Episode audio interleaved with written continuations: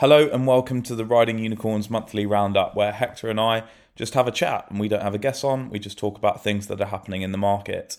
We did experience some connectivity issues for this episode, but we have tried to stitch it together so it makes sense, and we hope you enjoy listening to it. Thanks.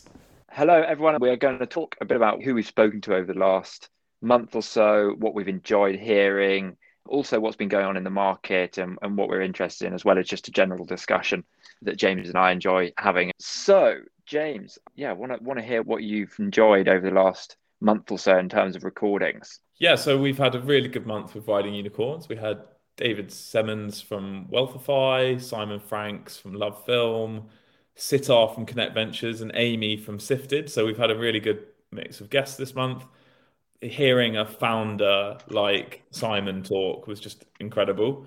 So I really loved that episode. I think we were both kind of buzzing at the end of it, which is cool. Um, totally. His his enthusiasm is totally infectious, and the passion with which he speaks, uh, particularly getting him onto the philanthropy part of the conversation. Absolutely, absolutely fascinating. And what I like is he's he's like like a true entrepreneur in the sense that the outcome of success is not cash and go and sit on a beach. It's more resources to do more so that he can do more. It's like yeah. it's you know I love that kind of recycling of energy and capital and resource yeah. into bigger, more ambitious projects. It's such a building mindset, always spotting things that need need fixing, need improving, um, and then just charging ahead with how to go and fix and improve those things. Yeah, and then I also really enjoyed Amy's episode. Well, I enjoy all the episodes, but Amy's episode, I thought we touched on some really important topics, particularly around the amount raised by female founders and stuff. And I think we genuinely talked about some ways that people can maybe improve that. And I think it's really important. And actually, there's been a lot of spin off content and discussion and interest off the back of that episode, which is always good because we do want to foster conversation and break down norms and problems with the sector and things like that. So I thought that was good as well. Awesome. One of the things I know you're incredibly passionate about being an advocate for the UK VC ecosystem. I just want to hear and, and discuss what the next 10 years means for VC. And what I'm thinking is we've touched on it in a couple of our conversations with guests. So h- how do we think that you know funds are going to be um, disrupted, if at all? Um, and yeah, what does that mean for, for angel networks like Pringle Capital and for traditional VC funds at stages and also at the later stages?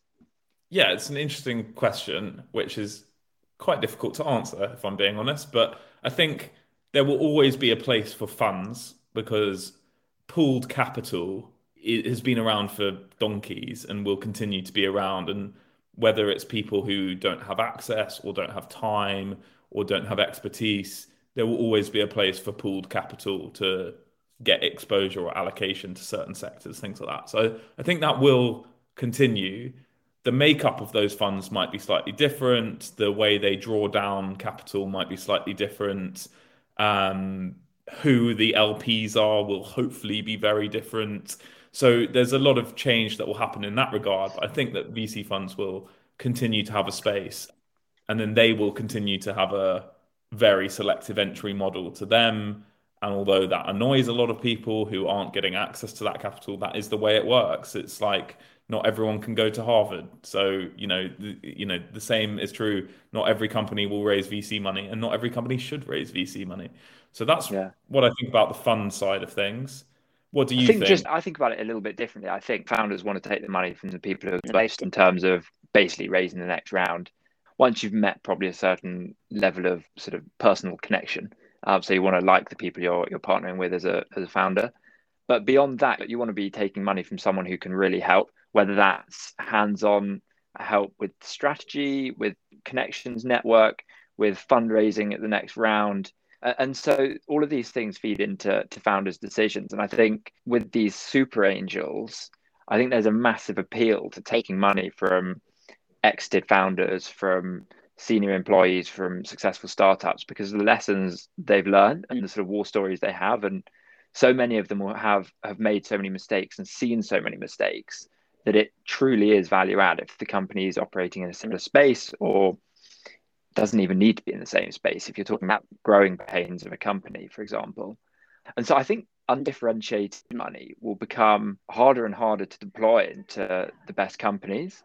Well i think one thing thing you picked up on there is that undifferentiated will die. If you don't innovate you'll die. So you know funds that don't have a usp will fail to be successful in the long run. So that's why funds have different angles, whether it be a, a scout program or you know deeper pockets to follow, or they they can deploy faster than anyone. You know, we've got funds that are named Speedinvest and stuff like that because they know that statistically founders care the most thing about the speed of getting the money into the bank account, stuff like that. So you always got to have an edge. You've always got to be able to differentiate and it can't just be we've been around for 20 years so you want our money because that that will cease to be a USP um, so I definitely agree with you there.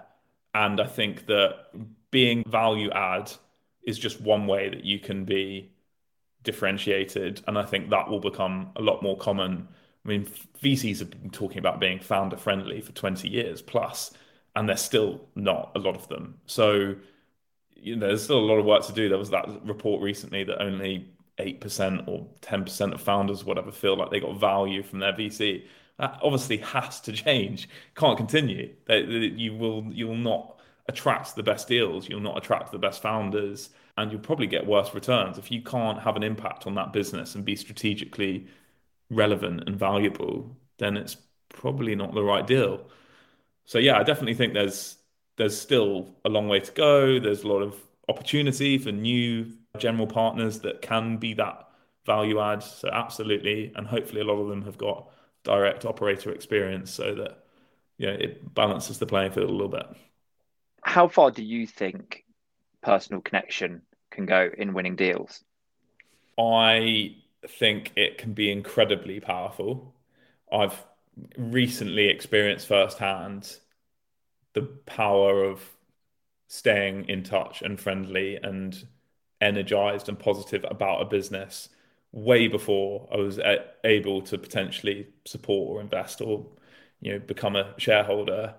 And that company coming back to me and saying we've basically raised the round but do you want some? Like, can can you get involved or how, how can we work together? There's no reason for them to reach out to me. They don't need the money.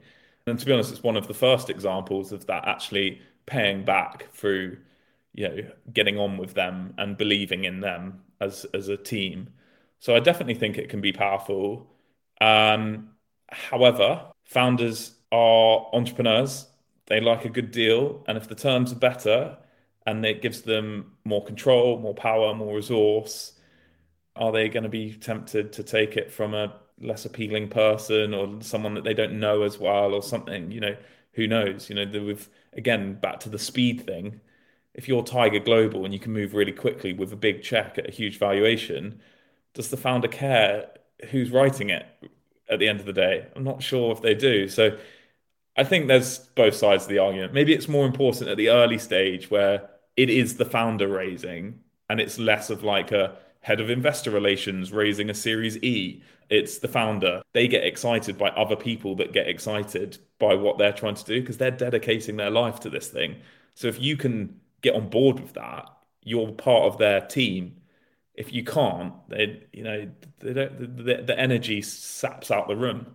Yeah, I completely agree. I think it can mean that the underdog wins the race, but I don't think it is necessarily enough to win on its own every time.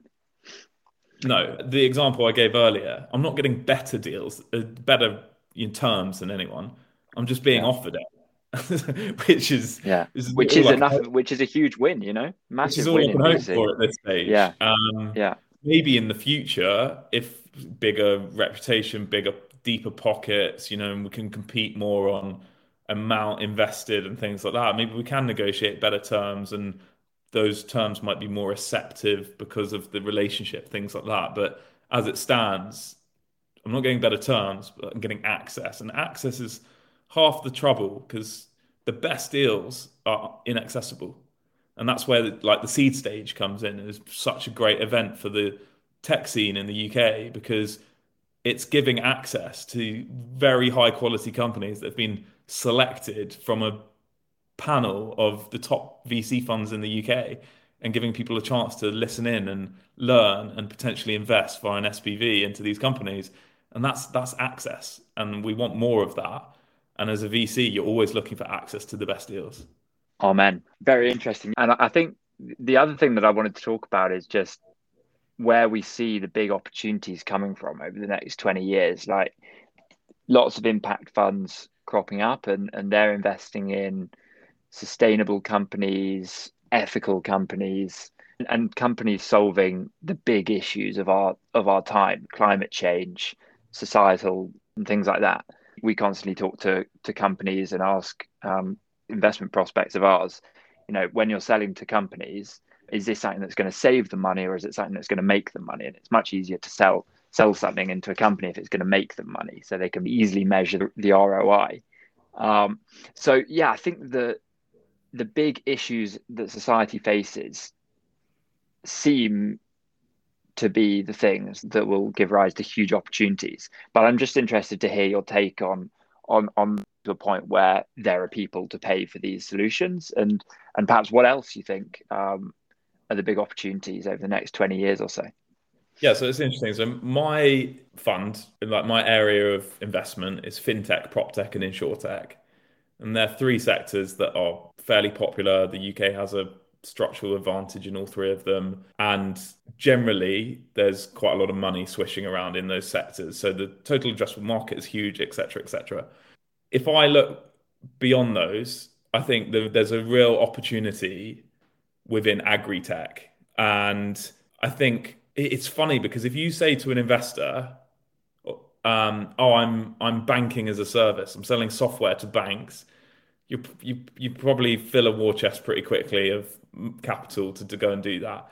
If you say, "I'm building software for farmers, it's going to change the world," people don't want to invest in that. Weirdly, because um, they're like, oh, how scalable is that? How accessible are those as a buying you know unit as a profile and we need to sort of somehow change that as a perception because actually farmers are generally getting younger because they're being inherited by the next generation who are digitally savvy um, they're online they're available they're open to tech solutions they have to cut their cost base so they're quite interested in software to do that they need new revenue streams, so they're interested in software to do that.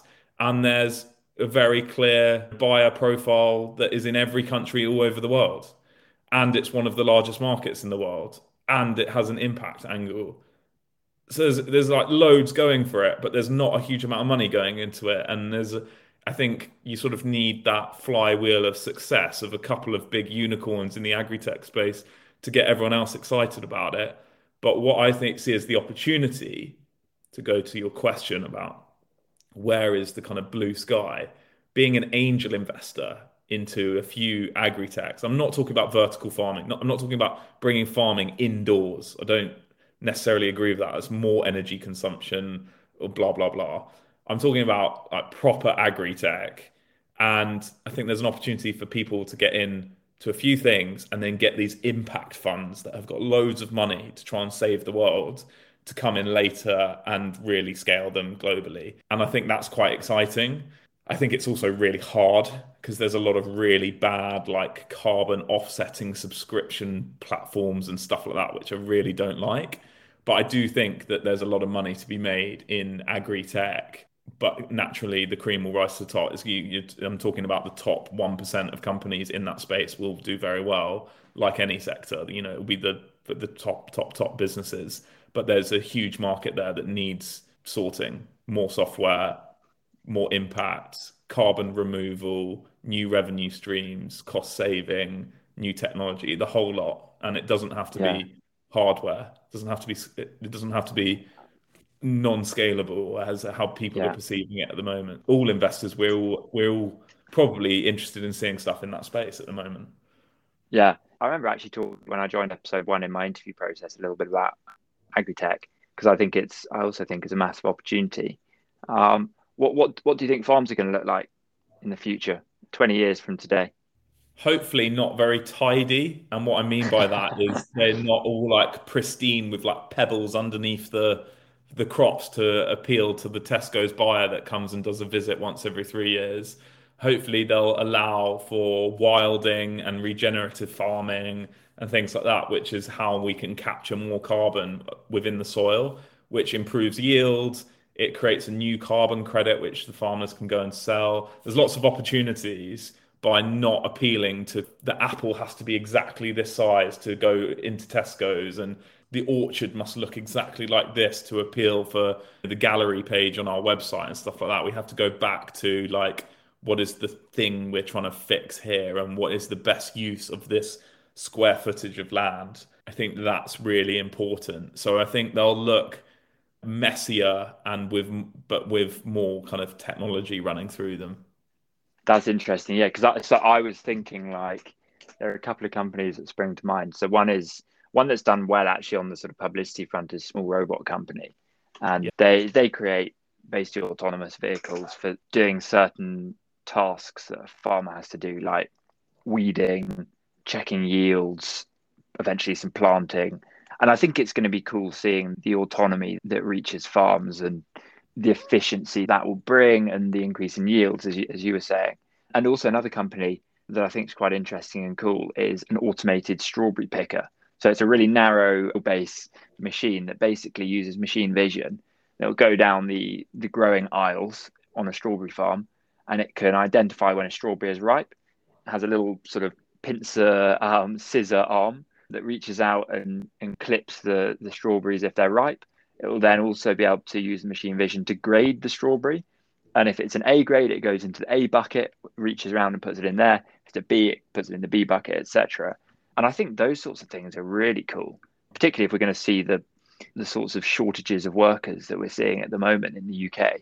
Yeah, definitely. Well, I mean, look, the you go and watch Clarkson's farm, and basically, farming doesn't make enough money, and the price cannot go up that much. You know, the the the end consumer cannot afford for it to go up much. So there has to be cost saving solutions out there. There has to be, but there also can be new ways of generating revenue, whether it be through um, the rest of the plant that the strawberry picker is not picking being turned into some sort of energy source or as I said earlier, you know, wilding, allowing for you know carbon credit mining, essentially off the same bit of land, things like that. There's there's so much that can be done, so I think it's exciting. Indeed. Shall we move on to the dinner party guest game? Because we have asked this of all of our guests so far in season two, and we haven't invited anyone to our own dinner party. So we, sh- we should really do that. We could even join up. We could even have a big dinner party, the two of us with our guests. I'd love to hear your guests if you have any thoughts. Yeah, so the first is maybe quite standard, but it's a guy called Sir Michael Moritz. He's a British VC in the Valley. He's I think, the managing partner of Sequoia. And Sequoia are invested into something like 12 or 13% of the world's unicorns, which I just think is an astonishing statistic. He's been in VC sort of for the last 30 years and is just a seasoned veteran. And I'd love to talk to him. You know, imagine him being your mentor when you're starting out a career as VC and he's your guy. You know, you couldn't really pick a better one. So I think that you know, I'd love to have him around the table. We've invited him onto the podcast. Sadly, he's said he's not doing podcast appearances anymore, but we will keep trying. Second is I have a Peloton and I'm a Peloton shareholder as well. Um, I actually used Klarna to buy now, pay later, and that freed up the capital that I was going to use to buy the bike to invest in the shares. And the shares did very well. So now I've got free Peloton and subscription for a couple of years. So that's good. And so I'd really like John Foley, the founder of Peloton. I'd be really interested to talk to him about how he manages supply chain, hardware, software, content, brand, everything. It's one of the most complicated businesses to launch, but absolutely fascinating business model. Average fitness company has 90% churn rate within 30 day cohort. They have 0.64% a year churn rate. So it's just completely turned fitness upside down. So I'd love to talk to him. And then the third one is a guy called Christian Purslow, who is the chief executive of Aston Villa Football Club. And I'm not an Aston Villa fan, I'm an Arsenal fan.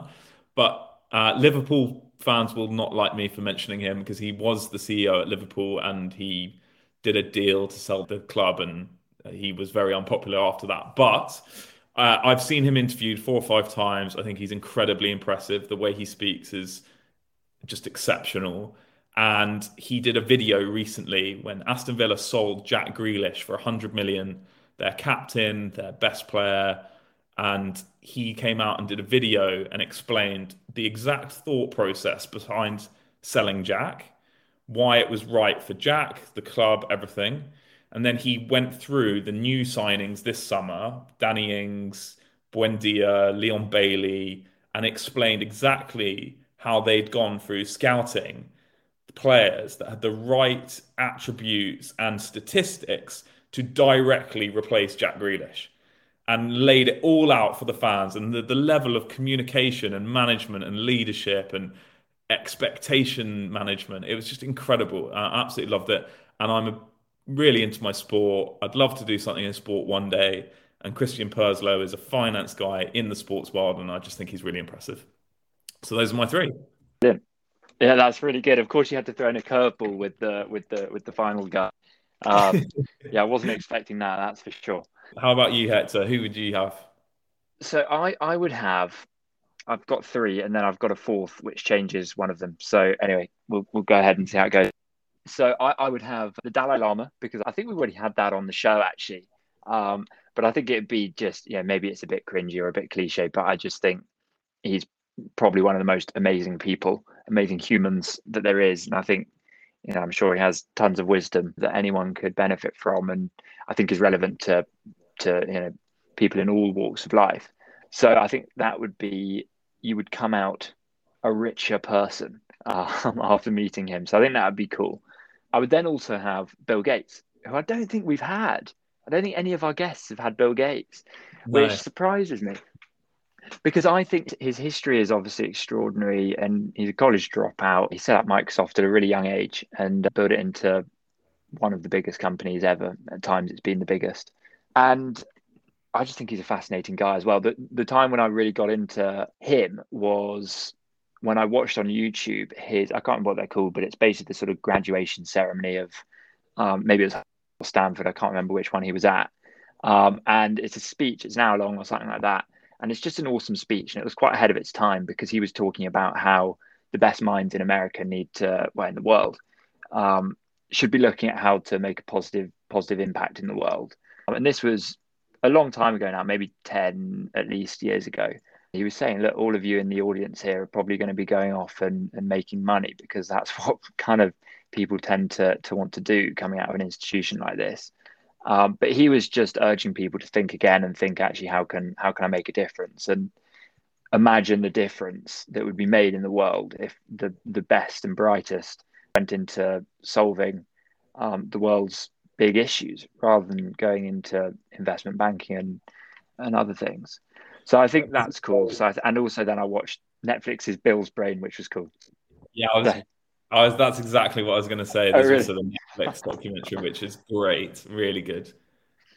It's just brilliant, and I think he comes across really well. And look, I know there's controversy around him now, um, but I'm going off what I know. Um, and yeah, that that documentary he came across really well. And then I would also have Alexandria Ocasio Cortez because I think she she's just awesome. You can go down a bit of a rabbit hole on YouTube watching her sort of dress down the most senior figures in US politics and business. I mean, it's just impressive because I, you know, I've watched videos of when I guess she was in her sort of mid late twenties, and the way she stands up to these people is just extraordinary. I'm an enviable, and I know that at the moment I I wouldn't have it in me to do that, so I think it's super impressive. Um, but I think if I had her, then I would want to replace um, maybe the Dalai Lama with with someone more controversial because I think she thrives off controversy.